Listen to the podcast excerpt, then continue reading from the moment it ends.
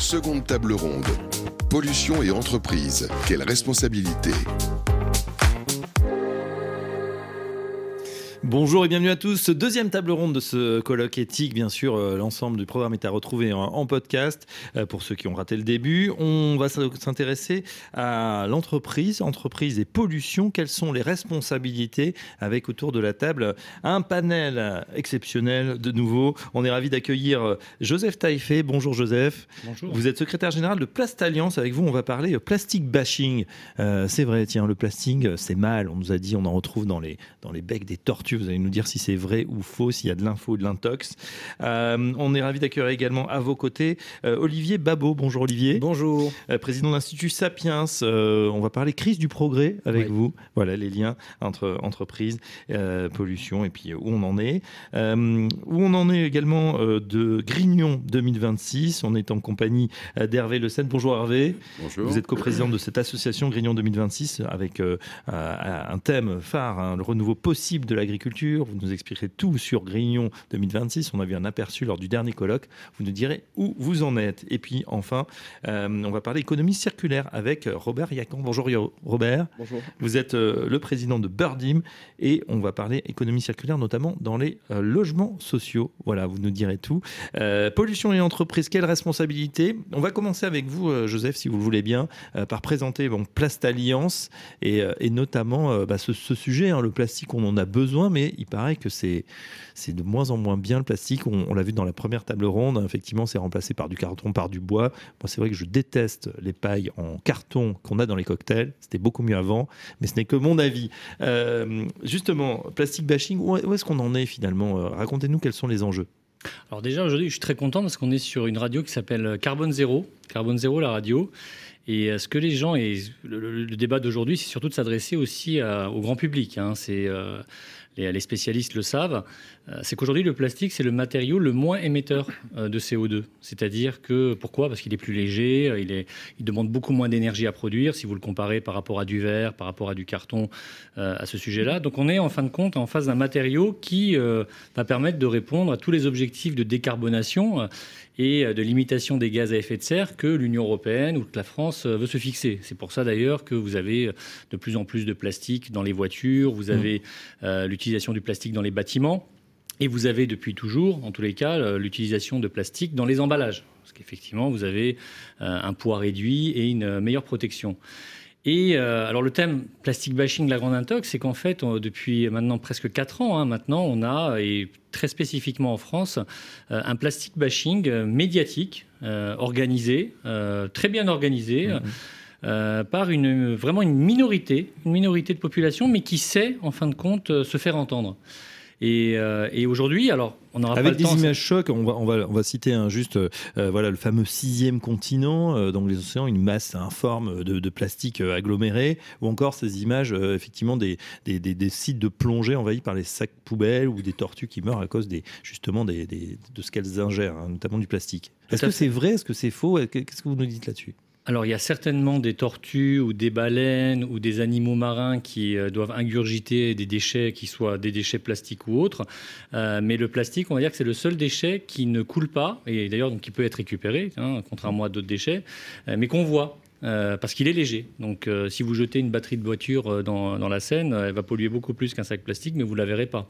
le nombre de containers qui peuvent éventuellement être perdus sur les bateaux tous les ans avec des produits chimiques à l'intérieur et qui se perdent au niveau des océans, personne ne le voit. Par contre, le plastique, du fait de sa légèreté, il flotte.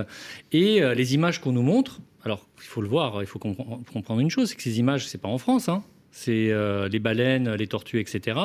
Euh, ce sont dans des dans des dans d'autres endroits et mmh. surtout avec des produits et des emballages et des déchets qui ne sont absolument pas français, voire européens. Euh, je vais vous prendre euh, un exemple tout simple. Euh, le fameux, on va dire, le continent de plastique dont on nous parle, il n'y a pas de continent de plastique, il n'y a pas de sixième, septième continent tel qu'on l'imagine, on va dire, en termes de continent. On a, on va dire, une, un agglomérat, une gire, on va dire, d'éléments de, plastiques qui se sont regroupés mhm. et pour lesquels vous avez quatre pays qui sont responsables à 87%, c'est-à-dire la péninsule de Corée, le Japon, la Chine et les États-Unis dans le Pacifique. Et les 17%, c'est le reste du monde.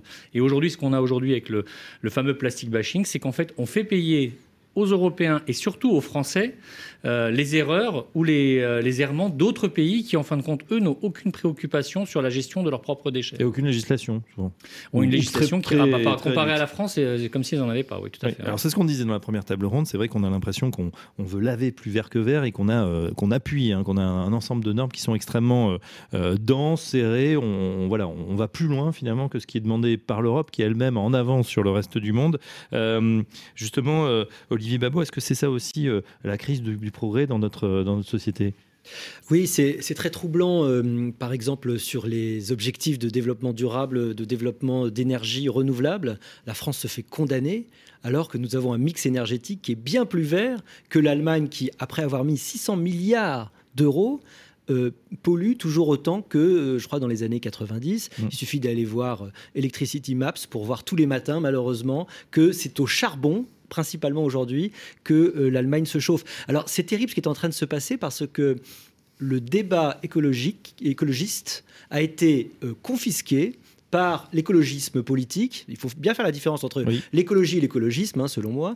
Il a été confisqué et euh, il a été orienté d'une façon qui n'est pas celle de la rationalité, pas celle de l'efficacité. C'est l'écologie euh, du slogan, du truc facile. Ah, les plastiques, c'est pas bien. Ah, il faut plus de plastique. Alors, on n'a pas compris d'où ça venait en réalité et on n'a pas compris euh, ce que ça permettait. C'est vrai aussi pour, d'ailleurs, les OGM, pour, dans l'agriculture, toutes les innovations qui peuvent permettre d'arriver à nourrir et, de. L'écologie, pardonnez-moi, c'est un, un, mouvement politique politique euh, de bah l'écologie Comment on peut expliquer comment, on se Assez clairement, l'écologie politique française est une sorte de résurgence de l'extrême gauche qui avait perdu sa clientèle, euh, qui, genre, le, le, paradis des prolétaires ne faisait plus rêver grand monde, mhm. et euh, donc ils ont trouvé là une sorte de réactivation de leur projet, qui est un projet en fait rousseauiste anti-promotéen. Hein, mhm. c'est, donc la société est mauvaise, le, elle est corrompt l'homme, qui naturellement est bon. Prométhée, euh, qui euh, à l'inverse est le mythe de celui qui va apporter la technologie, la technologie qui est, qui est ce qu'on va, qui peut nous permettre de vaincre les animaux, de, de résister euh, grâce au feu et de nous développer. Et eh ben cette idée aujourd'hui qui se développe et qui est très très bah, rampante, mais assez puissante en fait, hein, c'est un anti-projet prométhéen. C'est-à-dire qu'il faudrait revenir, il faudrait revenir à la hutte en terre glaise, il mmh. faudrait revenir sur les technologies et il faudrait supprimer un maximum de technologies. Et à la limite, il y a même je ne citerai pas, un très fameux expert en, énergie qui a dit, en fait, il vaudrait pas mieux, il vaudrait mieux pas qu'on ait la fusion nucléaire. Euh, parce que ce serait l'énergie trop facile et on en ferait, on en ferait trop de choses. Donc vous voyez derrière, il y a, une vision en fait religieuse. C'est une forme de nouvelle religion qui veut imposer euh, des réponses qui sont en fait pas du tout les réponses de l'efficacité. Très rapidement, on voit que leur problème, c'est pas le CO2, contrairement à ce qu'ils disent. Mmh. Euh, c'est uniquement être euh, l'ennemi du système euh, capitaliste euh, néolibéral comme ils, comme le décrivent. Exactement. Alors bon, c'est très clair. Merci pour ces précisions. Je voyais Robert il y a quand le président de Birdim qui hochait la tête à vos propos. en un mot, Birdim, c'est quoi? Birdim, c'est une TPE de l'immobilier de l'habitat social. Nous sommes cinq personnes aujourd'hui. En l'espace de trois ans et un peu sur un, un joke, avec 1000 euros de capital, nous avons développé 4000 logements exclusivement sur les zones tendues, c'est-à-dire là où on nous dit que c'est pas possible de loger euh, les Français, eh bien moi ça m'amuse. Quand on me dit que c'est impossible, je fonce. Et c'est ce qu'on a fait. Alors aujourd'hui, évidemment, on va chercher à lever des fonds, euh, des fonds importants. L'objectif, clairement, c'est euh, d'accélérer la production. On ne fera pas tout nous-mêmes. Hein. Il s'agit de fédérer l'ensemble des acteurs sur notre modèle euh, et d'accélérer la production euh, de logements pour les Français. On a en France une crise du logement qui est quasi historique, hein, mm-hmm. qui remonte quasiment au XVIIIe siècle. Et c'est cette crise à laquelle on veut répondre. Parce que moi, à titre personnel, je, je, suis humain et je n'en peux plus de voir nos concitoyens ou d'autres personnes dans la rue parce qu'on est désorganisé et que l'argent est mal utilisé alors qu'on a mm. des solutions pour produire et accélérer la production de logements. Très simplement, pour faire une proposition choc, je m'y étais engagé, euh, Fabrice. Oui, c'est vrai. Euh, l'objectif, euh, le nôtre, l'une des solutions, c'est de supprimer une partie des aides à la pierre. La politique du logement en France, c'est 40 milliards d'euros. Eh bien, si vous voulez, 40 milliards d'euros, ce sont 40 milliards d'euros qu'on prend dans la poche des Français, dans votre poche, dans la mienne, et qui, euh, chaque année, renchérissent les prix du foncier. Eh bien, c'est nous-mêmes qui renchérissons les prix du foncier et qui rendons impossible, impossible l'accélération de la production de logements. Alors moi, ce que je propose, c'est que dans un premier temps, nous supprimions tout de suite, violemment, d'un coup, les 20 milliards d'euros d'aide à la pierre au sens large du terme. Alors évidemment, pas Donc c'est tout ce qui est Pinel euh, C'est tout ce qui est alors Pinel, exonération fiscale, subvention pour les bailleurs, TVA 5,5 pour les bailleurs, etc., etc. Parce que les autres 20 milliards, les autres 20 milliards, vous disiez 40 milliards, 20 milliards d'aides de programmes d'aide et 20 autres milliards qui sont les, les APL. On a vu que c'était un sujet sensible. Alors, hein, même les, les 20 milliards, bravo, merci Fabrice de me poser la question. Les, 20 milliards euh, d'aide à la, à la, personne, on ne peut pas les supprimer tout de suite. Si on commence par faire, comme un certain gouvernement qui est arrivé au pouvoir il y a quelques années, qu'on supprime 5 euros, c'est ridicule, 5 euros d'APL, on sait tous que c'est l'une des étincelles des gilets jaunes. Eh bien, ça ne marche pas. C'est une politique publique qu'on propose. Nous, on peut supprimer aujourd'hui les aides à la pierre d'un coup, et les 20 milliards restants, ça sera supprimé sur 15, 20 ans, 25 ans, une génération. Pourquoi? Parce que l'objectif, euh, c'est tout simplement d'accélérer la production de logements, d'avoir assez de logements, de faire baisser les prix du logement et des loyers. Et à partir de là, vous pouvez supprimer les 20 milliards restants. Mais si vous les supprimez maintenant, disons-le clairement, hein, vous avez 80% de la population française dans la rue demain matin. Et ça, c'est pas possible. Euh, donc non, l'objectif, c'est de faire ça tranquillement, posément, d'abord les aides à la pierre, ensuite les aides au logement, et puis ces 40 milliards, pour le dire clairement, qu'est-ce qu'on en fait? Eh bien, on, les remet dans l'économie réelle, dans l'industrie, par exemple, euh, pour créer des emplois en France, des industries qu'on relocaliserait. Et c'est un cercle vertueux qui permet euh, bah, euh, de relancer la production foncière et immobilière, de fluidifier les parcours résidentiels, la mixité sociale et urbaine, de favoriser l'insertion des personnes exclues, j'y suis très attaché, et clairement, j'y vais fort, hein, de relancer l'économie française. Et dernier point, vous allez me dire comment on y arrive, euh, de financer et sécuriser les retraites en France. Ça, c'est pas mal. On va y venir dans un instant. On va terminer le, tour de table. Euh, merci au candidat Robert Yacan, donc euh, président de Bertime, avec ses, euh, voilà, ses propositions choc. Hervé Le Seine, on est ravi de vous accueillir à nouveau co-président de l'association Grignon 2026. On avait eu un aperçu justement de ce grand projet. On reste d'ailleurs un petit peu dans l'immobilier. Avec, vous allez nous redire les grandes lignes du projet et surtout où on en est en cette fin d'année 2022. Alors, Grignon 2026, c'est un projet collectif d'intérêt général de créer un grand campus dédié à la transition écologique et alimentaire sur le site de Grillon, donc qui est un des quatre sites de l'école d'ingénieurs AgroParisTech, qui, comme vous le savez, donc euh, a déménagé euh, sur le plateau de Saclay pour rejoindre Polytechnique, Centrale, enfin tout le hub des grandes écoles. Et ce site de 300 hectares, dont 130 hectares de forêt, 150 hectares de terres agricoles et un, superbe campus avec un, château, des dépendances, des amphithéâtres, des laboratoires, euh, le ministère de l'Agriculture, avec bien sûr le ministère des Finances, euh, voulait le vendre à des promoteurs immobiliers euh, qui voulaient en faire des résidences privées. Donc on mhm. s'est battu. C'était pas forcément du social. Hein, non, c'est pas du tout du social. C'est du, du, résidentiel haut de gamme privatisé avec une fiscalité euh, euh, loi Malraux qui permet effectivement de, de, de, mettre en valeur de, certains monuments. Et donc on s'est battu pour garder l'intégrité de ce site qui existe depuis deux siècles, hein, qui est l'Institut Royal Agronomique, pour en faire un grand lieu de rencontre où on peut trouver à la fois des fabricants de plastique qui puissent discuter avec des écologistes, euh, des agriculteurs qui puissent discuter avec euh, des distributeurs, des industriels de l'agroalimentaire comme, euh, comme j'étais, puisque j'ai créé mon entreprise il y a 30 ans qui fait des, arômes pour l'industrie agroalimentaire, donc je connais bien ce secteur-là. Mmh. voilà, donc c'était l'idée, c'est ça, c'est de, de, créer un lieu un peu médiatique, un peu emblématique, connu internationalement et qui puisse donc être un lieu d'échange d'industriels, de chercheurs, d'enseignants, de, de start-upers euh, et, euh, et d'innovateurs surtout. Le projet, donc Grignon 2026, et qui sera, il sera Alors le projet, le projet, nous, ça fait trois ans qu'on se bat pour ce projet. Euh, on attend encore la décision du ministre. il y a eu une réunion interministérielle il y a 15 jours qui n'a pas, pour l'instant, qui n'a pas encore débouché, mais on est très confiant. On pense que finalement, c'est un superbe projet, qu'on est accompagné par euh, une centaine d'entreprises, dont des très grandes entreprises, et surtout par une communauté de 50 000 ingénieurs agronomes euh, qui sont dans tous les, secteurs de l'industrie et qui sont dans le monde entier et qui portent ce projet euh, collectif voilà une façon euh, différente effectivement de, réinvestir euh, les lieux, on en a besoin, et puis de, créer peut-être bien sûr des, emplois, enfin de faire travailler des gens. Euh, Joseph Taiflet, tout à l'heure, on, évoquait effectivement ce plastique bashing, d'autant que vous n'avez pas parlé de quelque chose qui est très utile. Ce plastique, il est utile aussi pour, nos, pour tout ce qui est médecine. quand on va à l'hôpital, on est sur du plastique pratiquement à 100%. Alors c'est tout le paradoxe, c'est qu'on entend euh, dans les médias, on va dire, dans certains médias anti-plastique qui disent mais le plastique c'est dangereux pour la santé, euh, le plastique euh, peut donner des maladies. Mais si c'était le cas, mais tout l'hôpital aujourd'hui est fait de plastique. Aujourd'hui, quand vous mettez un masque chirurgical ou euh, FFP2, je ne parle pas des masques en tissu, mais des masques, on va dire réellement protecteurs, c'est du plastique, c'est du polypropylène autour. Donc c'est impossible qu'il n'y ait pas de plastique. les seringues aujourd'hui, on fait plus des seringues en verre, on fait des seringues en plastique. Vous avez les poches dans lesquelles vous avez votre sang qui peut rester des heures pour des gens qui ont des, différents, différents problèmes médicaux. Personne ne vient vous dire que le, le, plastique de la poche va passer dans le sang et qu'on est en train d'ingérer des microplastiques. Personne n'y pense. Alors, si on ce qui n'aimerait pas avoir une poche en tissu euh, pleine de sang. Impossible, c'est impossible. Mais, euh, mais en l'occurrence, pourquoi? C'est parce qu'en fait, aujourd'hui, le, plastique a ses propriétés euh, très versatiles. C'est que d'un côté, effectivement, il n'y a pas de risque de casse. Mmh. Il y a, la, il y a la, perméabilité complète. Il y a la résistance, effectivement, à l'oxygène, à l'air et aux microbes. Donc, c'est un matériau, en fait, que, dans lequel peu de matériaux, on va dire, à côté peuvent, avoir, on va dire, les mêmes caractéristiques.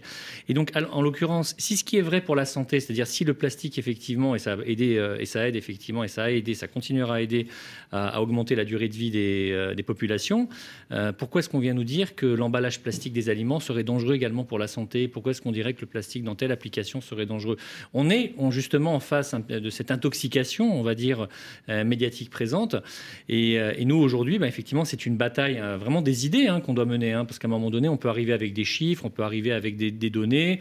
quand on vient nous dire le plastique, vous émettez des gaz à effet de serre, oui, mais beaucoup moins que d'autres industries. Euh, je veux dire, faire du mhm. verre, il faut chauffer le verre, euh, ça, nécessite énormément de gaz. D'ailleurs, aujourd'hui, même si c'est un, un, signe, avec l'augmentation des prix du gaz et de l'électricité, on a des industriels chez nous qui sont impactés, même parfois avec des factures 3 ou 4 ou 5 fois ou 6 fois plus. Mais on n'entend pas, on va dire, de fermeture massive d'entreprises de la plasturgie. De, des verreries, vous en entendez. Ça, oui. Parce qu'une verrerie, effectivement, ou des entreprises de métallurgie, vous en entendez. Des entreprises du plastique, vous l'entendez pas. Mmh. Euh, et entreprises du carton sont, impactées parce qu'il faut également beaucoup d'énergie. Donc aujourd'hui, on a toutes ces, toutes ces attaques avec des arguments complètement irrationnels, complètement irrationnels, contre un matériau qui, a, qui sauve des vies et qui a sauvé des vies. Euh, contre un matériau dont la production, je l'avais déjà dit euh, lors de différents colloques, mais dont on va doubler d'ici 20 ans dans le monde. C'est-à-dire, on est en face d'un secteur d'activité dans lequel, dans 20 ans, il y aura deux fois plus de produits plastiques fabriqués qu'aujourd'hui. Donc, à un moment donné, Donc, en croissance. Bah, c'est en pleine croissance. Donc, la France, bon, bah, euh, comme on dit toujours, c'est un peu le, le, premier de la classe, mais c'est surtout un élève indiscipliné, parce qu'aujourd'hui, on a la législation, on va dire mondiale et notamment européenne, la plus restrictive sur le plastique. Et, et là, je, je vais donner une note et ça je, l'avais dit d'ailleurs lors d'un précédent colloque, j'avais dit la loi AGEC, la fameuse loi sur l'économie circulaire qui prévoit la fin des plastiques à usage unique en 2040, c'est une fake news.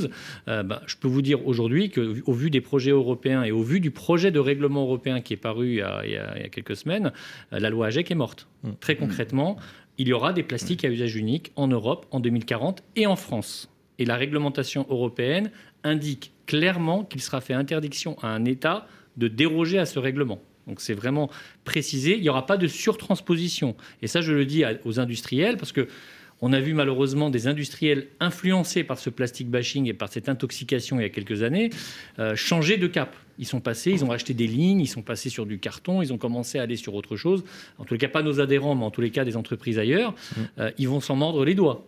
Ils vont s'en mordre les doigts parce qu'aujourd'hui, très clairement, le matériau de l'avenir, euh, du présent et de l'avenir, sera le plastique. on va faire un détour, mais on verra euh, effectivement le problème de la fin de vie en fait de ce déchet. C'est peut-être là où le bas blesse et là où il faut travailler encore plus. En tout cas, on, parlait de l'empilement des, normes. Euh, Olivier Babot, c'est vrai que là, euh, on, a, on veut aller plus loin et puis finalement une norme européenne, on a l'impression qu'on dégaine un peu vite avant peut-être ou là où nos voisins européens en tout cas prennent un peu plus leur temps.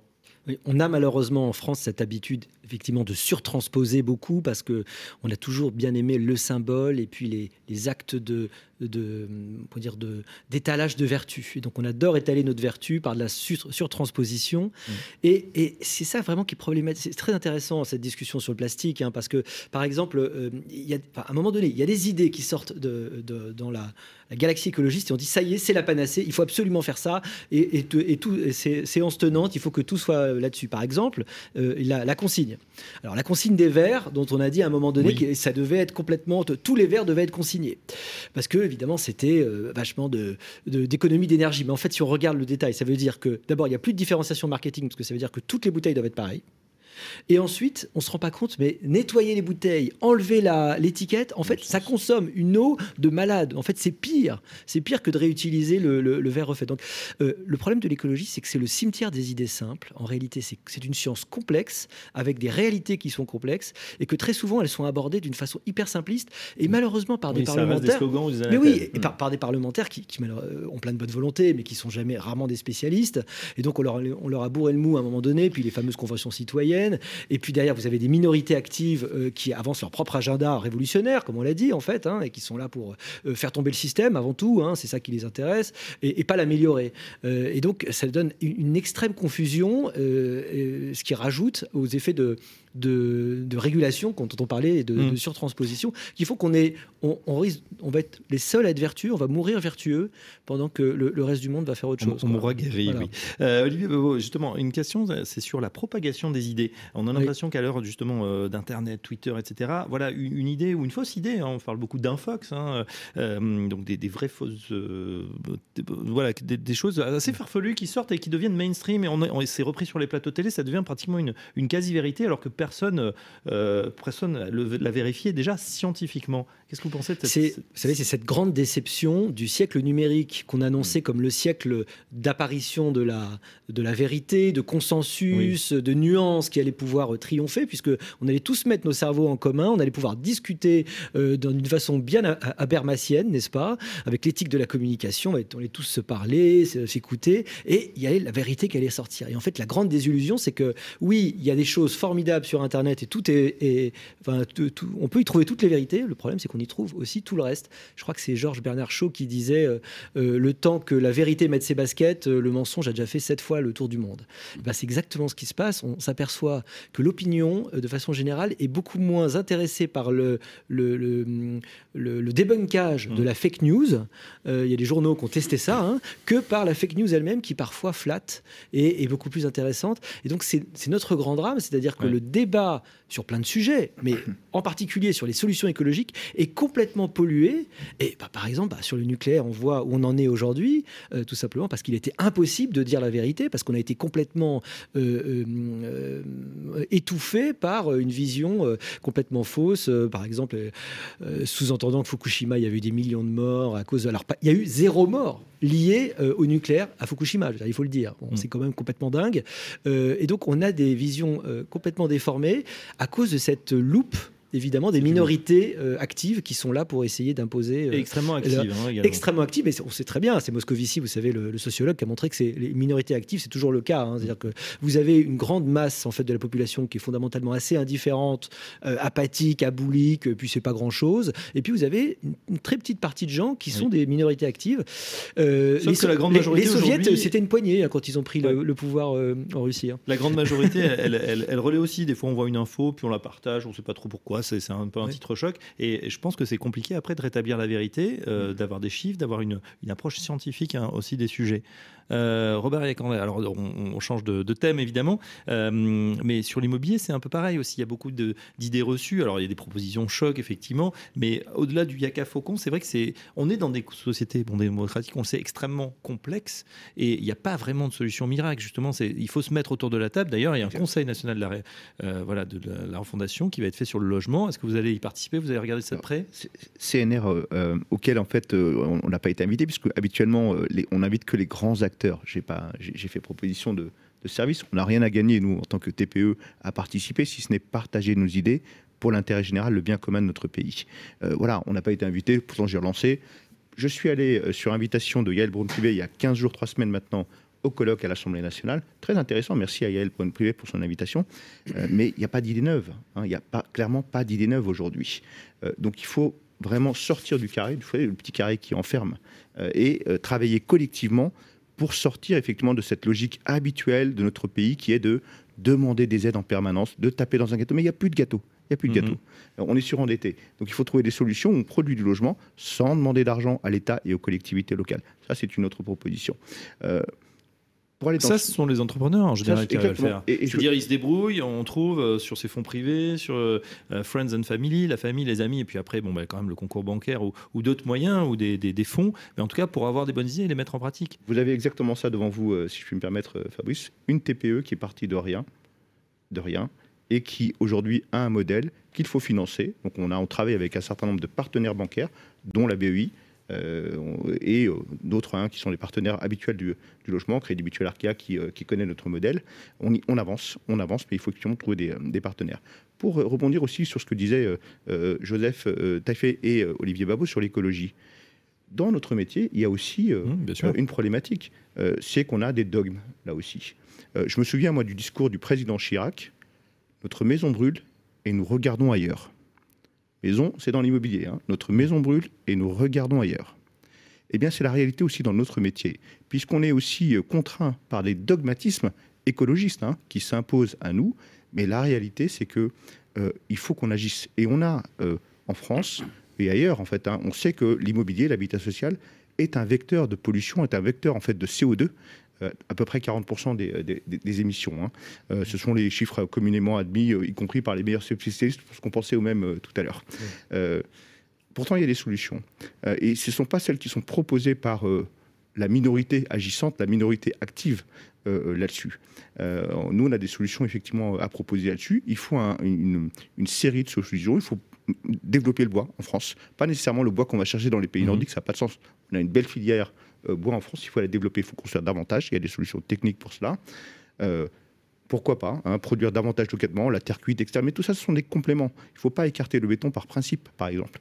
C'est un complément. Il faut utiliser les matériaux ensemble, les combiner ensemble, de telle sorte en fait qu'on puisse réduire euh, l'impact CO2. Mm. Mais C'est toujours le, le mix, hein, la trajectoire, que ce soit Exactement. l'énergie, C'est- que toujours la recherche d'un équilibre euh, sur les solutions comme sur les matériaux qui permettent d'avancer progressivement. Moi, je crois beaucoup à la science et non pas euh, au recul, à la décroissance. Je crois beaucoup à la science qui va nous aider, et ça a toujours aidé l'humanité, à dépasser les difficultés. Et dans notre métier, l'immobilier de l'habitat social, c'est la même chose.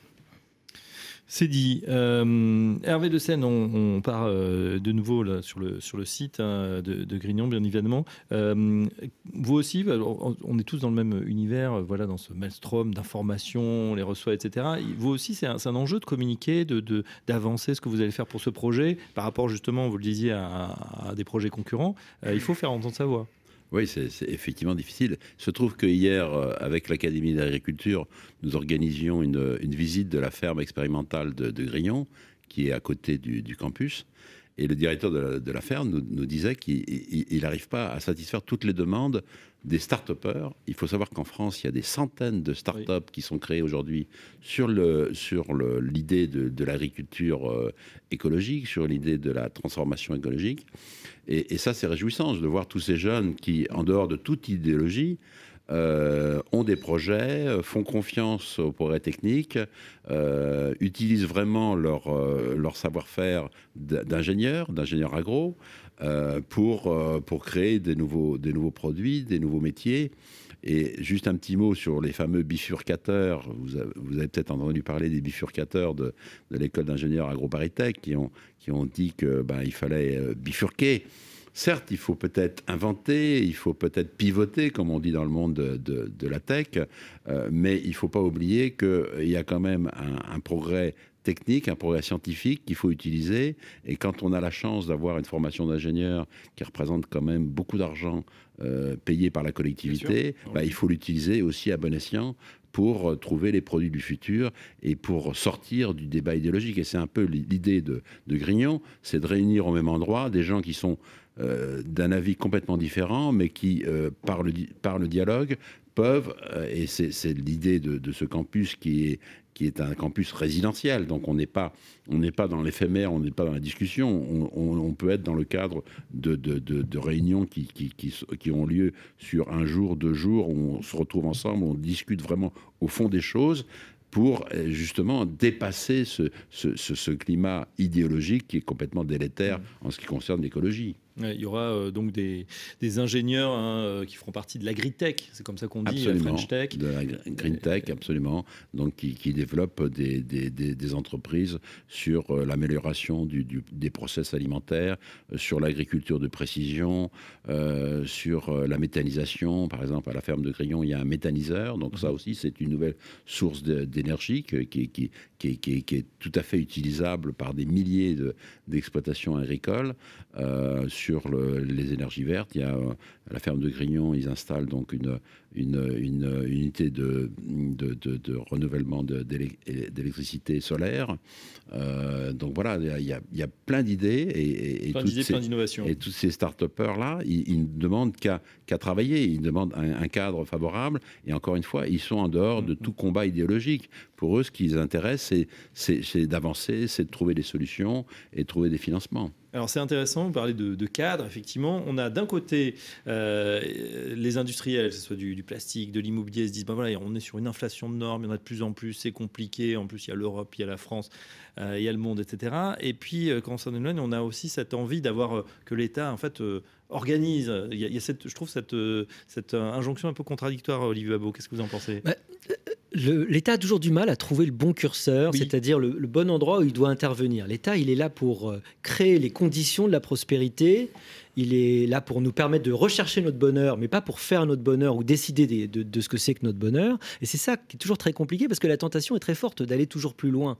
Euh, et euh, on a besoin aujourd'hui que l'État donne des régulations, euh, permette une concurrence juste, et, c'est tout, euh, j'allais dire. Alors, euh, ce qu'on aurait pu dire depuis le début, parce que sur le thème, c'est la pollution quand même de nos entreprises, c'est que évidemment, c'est d'ailleurs la première heure de cours d'économie quasiment ce qu'on raconte à un étudiant, c'est bon ben voilà, il y a le problème de ce qu'on appelle les externalités négatives. Alors parfois elles sont positives, par exemple si on pense à la culture, mais pour la pollution, ben, c'est toujours, on prend toujours cet exemple-là. hein. L'usine, elle pollue, elle va faire que il y a d'autres gens qui du coup vont pas pouvoir euh, pro- produire d'une bonne façon, et puis même on dégrade l'environnement. Ou si on Tout le construit, problème- si on construit, on va détruire du vivant. Oui, on détruit le vivant, mais il y a toujours un arbitrage à faire. Mais toute la question est effectivement euh, quelle est l'empreinte réelle qu'on qu'on- qu'on donne? Est-ce qu'on prend en compte l'intégralité de notre action sur l'environnement? Alors c'est vrai que c'était pas le cas autrefois. Euh, je crois que c'est Ford qui disait les deux choses importantes d'une entreprise sont pas à son bilan, c'est sa réputation et ses hommes. Et on pourrait dire sa réputation, ses hommes et puis son effet sur l'environnement aujourd'hui. Mais ça y est, maintenant, euh, on, on internalise ça, on a des comptabilités, on est conscient de, de ça. Et à partir du moment où vous ren- faites rentrer dans les mécanismes de marché le- la prise en compte du carbone, la prise en compte de l'impact sur la biodiversité, eh ben, vous avez euh, naturellement euh, des incitations à essayer d'être plus vertueux, à être meilleur. Et, c'est ça qui est extrêmement positif. Donc il faut juste que le, gouvernement, sans saisir les slogans qu'on lui donne à droite et à gauche en imposant des conneries, euh, qu'on essaiera de, détricoter euh, euh, en, catastrophe, euh, euh, comme dans l'agriculture très souvent malheureusement, euh, tant qu'ils arriveront à fixer un bon cadre de régulation, les entreprises, elles, elles vont être, elles, elles connaissent les règles du jeu et puis c'est elles qui avancent le plus vite en réalité aujourd'hui euh, dans, dans, dans ce Oui. combat vert. Elles sont hyper engagées avec, enfin, je veux dire, toutes, bah, jusqu'à. Total euh, lui-même, hein, qui euh, a enclenché un, pivotage de, de, de modèles. Et donc il faut que l'État nous le facilite. Et on n'a peut-être pas toujours en France la culture d'une confiance vis-à-vis des entrepreneurs. Les fonctionnaires, malheureusement, j'ai l'impression que même qu'on les prend pour les, les mauvais élèves, c'est-à-dire que si on leur impose pas quelque chose, ils C'est- vont pas le c'est- faire. c'est- c'est les usual suspects. et on, on- on disait hein, que bah, l'entrepreneur, il est justement à l'écoute de son marché, il est même en avance de phase. euh, Joseph Taillefer, souvent vous êtes obligé non seulement de connaître très très bien ce qui se passe, d'anticiper bah, ce que va faire le gouvernement, bien évidemment, mais même vous êtes les fers de lance et vous êtes même vous faites des propositions. Alors, le, savoir, c'est le pouvoir. hein. Donc, euh, euh, aujourd'hui, au niveau de alors, le plastique, c'est euh, c'est un cas, mais c'est le cas pour beaucoup de choses. Aujourd'hui, c'est la réglementation européenne qui est euh, la boussole et l'alpha oméga de beaucoup de réglementations qui sont France- appliquées en France. Euh, sauf que la France, notamment pour notre industrie, on va dire plastique, l'a un peu oublié. C'est-à-dire qu'on a mis en place depuis quelques années une réglementation très très dure. Alors que, au contraire, et là j'ai envie de dire, l'Allemagne pour le coup, sur la partie industrie plastique, autant sur le nucléaire, effectivement, ils n'ont pas été forcément très sympathiques, mais sur la, partie plastique, l'Allemagne est quand même la numéro une euh, européenne euh, en termes de production. Euh, bah, très clairement, ils ont pu effectivement influencer ou en tous les cas mettre leurs pattes sur la future réglementation des 20 ou 30 prochaines années qui vont, qui vont être mis en place au niveau, au niveau européen. Avec un exemple notamment, euh, le traitement des déchets. On en parlait tout à l'heure. Expliquez-nous où on en est, où en est l'Allemagne, où on en est et ce qu'il faudrait peut-être faire. Alors, c'est des, des, demandes d'ailleurs qui avaient été faites au mois de juin euh, de, de, cette année lors d'un colloque justement sur les déchets avec éthique qui avait été organisé ici. Euh, deux de nos demandes qu'on qu'on avait faites à ce moment-là ont été reprises, on va dire, dans le, dans le règlement. Le premier, c'est qu'une uniformi, une uniformisation, on va dire, de la, de la gestion des déchets, c'est-à-dire qu'en fait, les, les, les, étiquettes, les poubelles, les couleurs, les normes dans, entre tous les pays européens vont s'uniformiser, mmh. ce qui pour nous était une, une évidence à faire. Et il y a l'histoire de la consigne. Olivier en a, en a parlé. Alors c'est vrai qu'il y a toujours un débat écologique de se dire est-ce que le réemployable c'est plus écologique que l'usage unique? L'usage unique il a l'avantage de l'hygiène, il n'y a pas de question effectivement de transport, de ramener, etc. Vous n'avez pas de doute sur le, produit, mais le réemployable, ça évite de réutiliser de la ressource, etc. Donc il y a un juste milieu effectivement à trouver. Mais sur la partie consigne et notamment sur la partie euh, plastique, euh, c'est pas forcément une mauvaise idée. L'Allemagne, ils, le font depuis à peu près une, euh, depuis les années 90. Et en fait, on se rend compte que dès lors que vous avez des, des, bouteilles d'eau, par exemple, qui sont abandonnées, on va dire, dans, dans une ville allemande, très rapidement, quelqu'un va le ramasser pour récupérer des sous.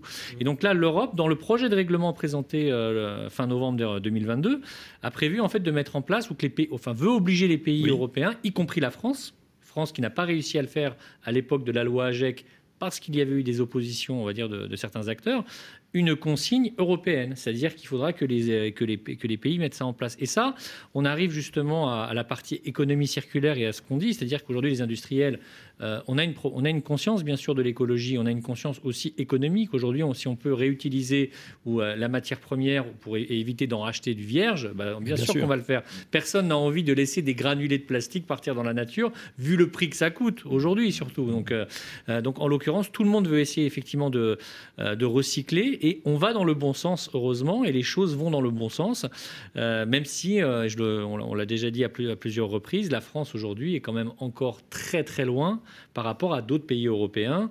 Euh, et d'ailleurs, ça doit être un petit peu un signal d'alarme pour la France, c'est que dans, le projet de règlement, il est prévu d'ici une dizaine d'années à ce qu'on arrive à 50% de recyclage des emballages plastiques euh, en Europe.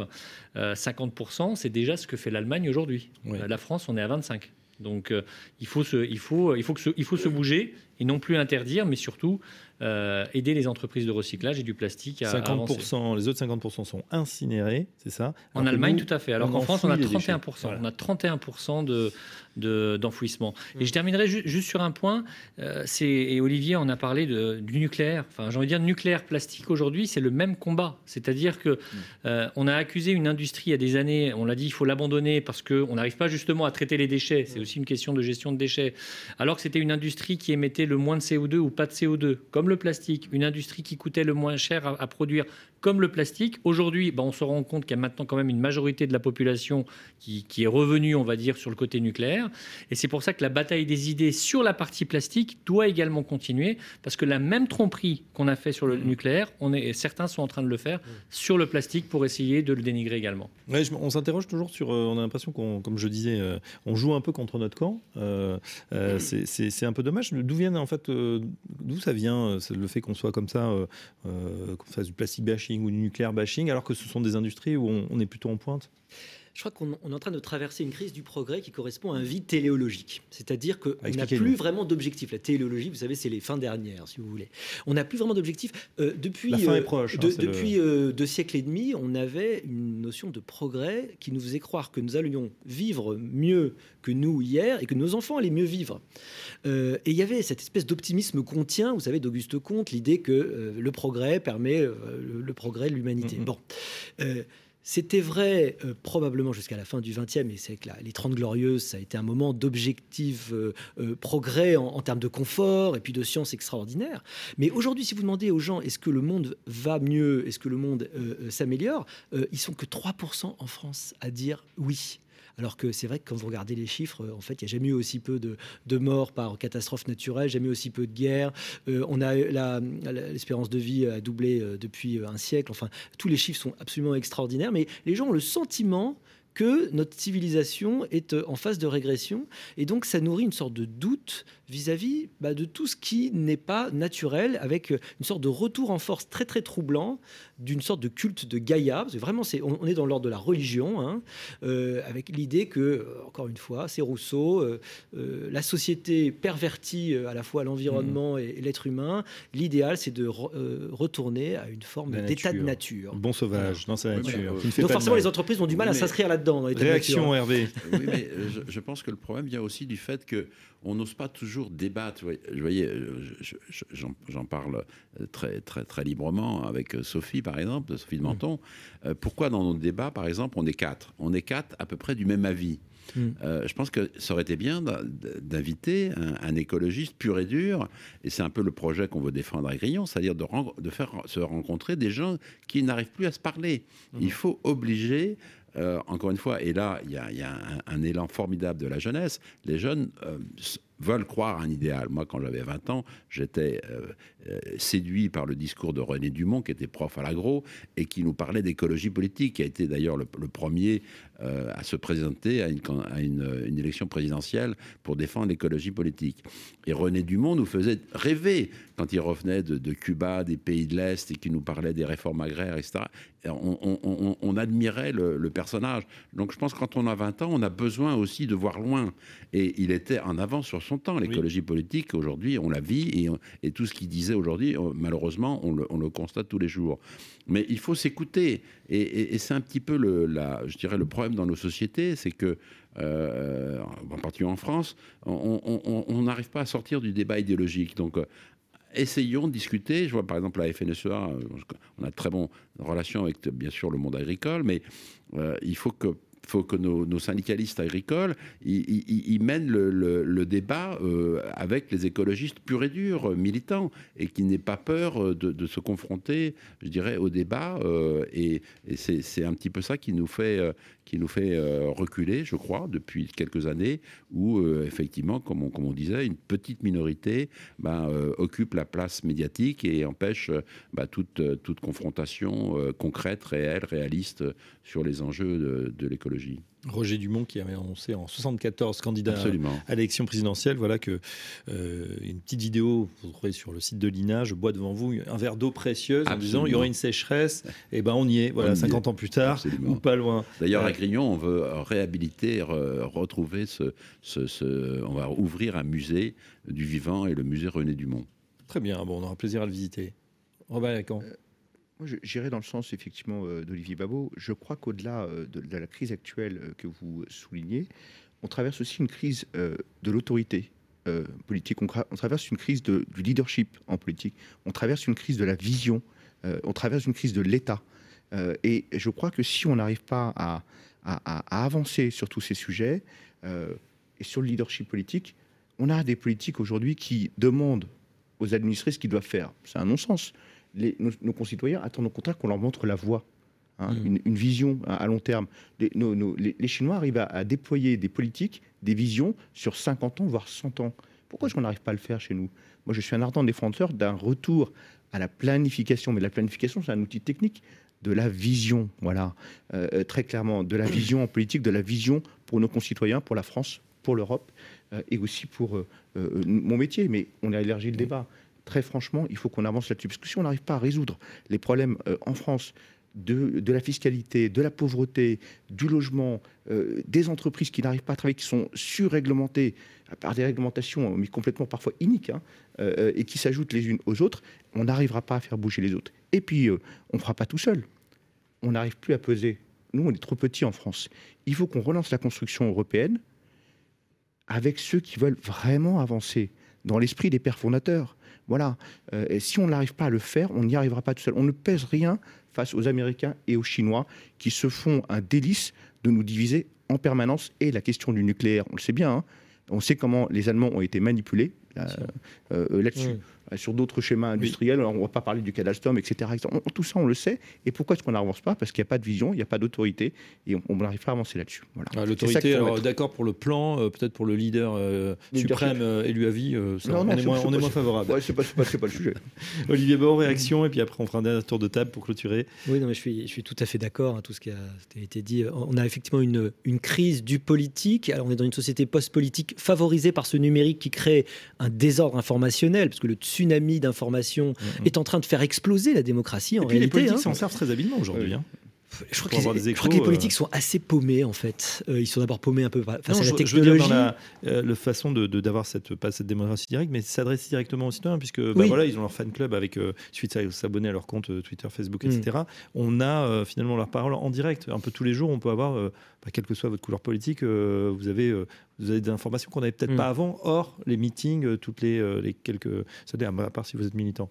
Non, mais c'est vrai, on a des outils extraordinaires pour communiquer, mais on a quand même l'impression qu'on est beaucoup plus aujourd'hui dans ce qu'on pourrait appeler une oclocratie, c'est-à-dire en fait un pouvoir de la foule, parce que c'est la foule qui va aujourd'hui. Euh, euh, autrefois, il y avait le fil euh, AFP, maintenant c'est le fil Twitter, et le fil Twitter, c'est rien d'autre que la foule en réalité qui va déterminer ce qui est important, pas important, ce qu'il faut, penser, etc. Bah, il faut beaucoup trier. Et bah, vous avez exactement dit le mot juste. Le problème, c'est qu'il faut trier euh, et la plupart des gens sont très très mal outillés pour ça. Et donc en fait, le politique est complètement perdu. Il est au minimum de sa légitimité. Il ne sait plus euh, d'ailleurs comment quel, futur promettre en fait. C'est très très frappant. Regardez la dernière euh, campagne euh, présidentielle, il n'y avait pas de projet en réalité. C'est-à-dire qu'il n'y avait pas d'idée du futur. Euh, le, très souvent, ça se résume à on va vous protéger de ce qui va arriver. Ce qui est assez glaçant. Et c'est ce qui se passe aujourd'hui à coup de chèques avec de l'endettement en fait tiré sur nos enfants ou nos petits enfants, hein, très très concrètement, et qui va en fait très rapide arriver à arriver à son point de à son point d'impossibilité. De, on va pas pouvoir aller plus loin. Donc c'est extrêmement préoccupant parce que cette euh, incapacité à apporter des réponses aux enjeux d'aujourd'hui, elle est liée aussi à cette grosse crise institutionnelle que nous traversons. ben voilà, ça nous promet euh, de passionnants débats pour la suite, hein, pour ce, cette suite du, colloque éthique. On arrive au terme de cette table ronde. Euh, justement, pollution entreprise, on a eu votre vision. Joseph Taïssa, un grand merci, secrétaire général de Plast, de Plast Alliance, oui, tout à fait. Olivier Babot, merci, président de l'Institut Sapiens, qui a rebranché son téléphone il y a des petits oui qui ah, arrivent. Euh, Robert avec un grand merci, président de Birdie, mais enfin Hervé de Seine pour l'association Grignon 2026. Merci à vous tous. Dans un instant, la suite en forme de conclusion. On va retrouver Sophie de Menton pour euh, justement est-ce que les vraies solutions existent et dans un instant. L'écologie, Apocalypse Now ou Obscurantisme vert. Un colloque éthique en partenariat avec Web Radio Édition, mercredi 14 décembre 2022.